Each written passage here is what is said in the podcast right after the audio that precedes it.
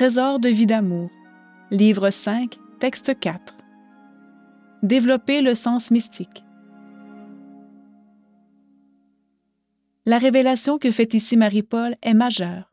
L'homme possède un sens mystique, hélas, enfoui sous tant d'autres facultés. Mais aujourd'hui, tandis que le royaume se forme dans les cœurs et dans le monde, il faut en revenir à cet essentiel, la dimension mystique de l'être humain qui lui permet de communiquer avec Dieu. Développer le sens mystique. Le mot mystique en français vient du grec via le latin. Son sens originel en tant qu'adjectif est qui se rapporte au mystère, à savoir ceux de la religion. Mais son sens actuel est différent se référant principalement à l'expérience directe de la divinité que peut avoir un être humain. C'est le sens qu'on retrouve dans nuit mystique, grâce, expérience ou vie mystique, union mystique, et même théologie mystique, encore appelée théologie du cœur. À l'inverse, on retrouve le mot dans délire mystique, à savoir l'état d'une personne qui prend pour une expérience du divin ce qui ne l'est pas ou ne l'est plus.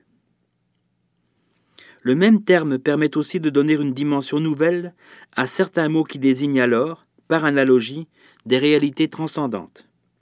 Ainsi du Christ, soleil mystique, irradiant sa propre lumière divine, et de Marie, lune mystique, en ce qu'elle est perçue comme reflétant la lumière du Christ, ainsi que le fait la lune avec celle du soleil, et considérée sur un autre plan comme la rose mystique, expression qui rend tout à la fois la perfection de sa personne et le symbolisme inhérent à la place qu'elle occupe au cœur de la création. Quant au Christ, agneau mystique, immolé pour la rédemption de l'humanité terrestre, il nous a laissé l'Église en tant qu'assemblée des personnes baptisées dans la foi chrétienne et constituant, déjà d'après Saint Paul, son corps mystique. Au cœur de l'œuvre de la Dame ont surgi d'autres acceptions du même adjectif. Ainsi, l'on a pu parler, d'après les écrits de Conchita du Mexique, d'incarnation mystique, expression préludante à la compréhension du mot réincarnation, selon qu'il se trouve en vie d'amour. Et le Seigneur lui-même, en vie d'amour également, révèle un mystère immense en qualifiant Marie-Paul de prêtre mystique, en ce sens qu'elle a, comme on le sait aujourd'hui, réalisé dans toute sa personne la même transformation que celle qui se produit entre les mains du prêtre au moment du sacrifice, à savoir celle du pain et du vin encore et sans du Christ.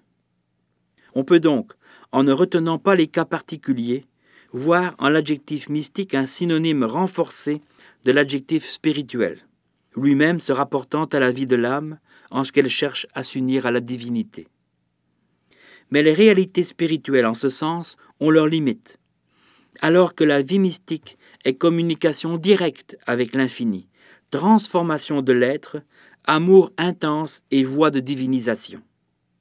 C'est ce que Marie-Paul a bien défini. Je cite L'amour qui ne connaît ni frontières ni préjugés, qui se situe au-delà de tout ce qui est physique et psychique pour s'épanouir selon l'esprit, selon la vie spirituelle et mystique, donc supérieure, voilà qui rejoint la sagesse de Dieu, qui est malheureusement folie pour les hommes.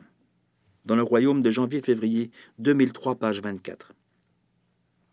On ne saurait être plus clair ici.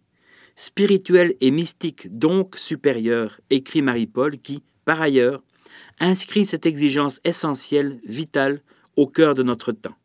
Elle écrit Notre création est une création déchue qui aspire à la délivrance.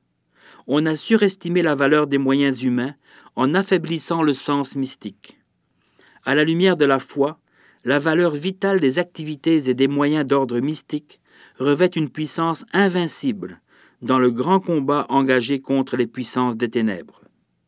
Dans le journal Marie de février 79, page 5. Un sens mystique affaibli, mais réel, inhérent à la nature humaine, et qui peut être, et va devoir être, à nouveau développé, renforcé, considéré comme essentiel dans le courant du millénaire de la transfiguration que sera le royaume de Dieu sur la terre une révolution complète, et qui devra s'accompagner d'un renversement des idées, des conceptions et des mentalités. Car si les hommes d'aujourd'hui bafouent les mystiques, ces cœurs ardents fixés sur l'infini, Marie-Paul dans le royaume de janvier-février 2003, page 24, tout en valorisant à l'extrême, et souvent même exclusivement, les dimensions physiques et psychiques, il va devoir en aller à l'inverse à l'avenir, alors que celles-ci reprendront leur juste place et s'inclineront devant les réalités mystiques. On pourrait citer ici l'expression bien connue attribuée à André Malraux. Le XXIe siècle sera mystique ou ne sera pas. Mais un autre écrivain chrétien, Jean Guiton, s'est étonnamment bien exprimé sur le sujet. C'est Hélène Renard qui le signale dans son livre Des prodiges et des hommes. Après avoir analysé les principaux phénomènes observés chez divers mystiques, elle écrit Ce franchissement des limites humaines actuelles autoriserait à regarder les mystiques comme des mutants, c'est-à-dire, pour reprendre les termes de Jean Guiton, comme des types d'humanité en avance sur les autres, parce qu'ils préfigurent l'humanité à venir. Ce sont des préadaptés. Ils représentent, à titre d'échantillon exceptionnel, l'humanité future, si du moins celle-ci veut bien accéder jusqu'à leur expérience. Non pas l'expérience des prodiges, qui ne sont qu'une manifestation spectaculaire de modifications physiologiques, mais l'expérience essentielle, celle d'une union sublime à l'invisible, au tout, au divin.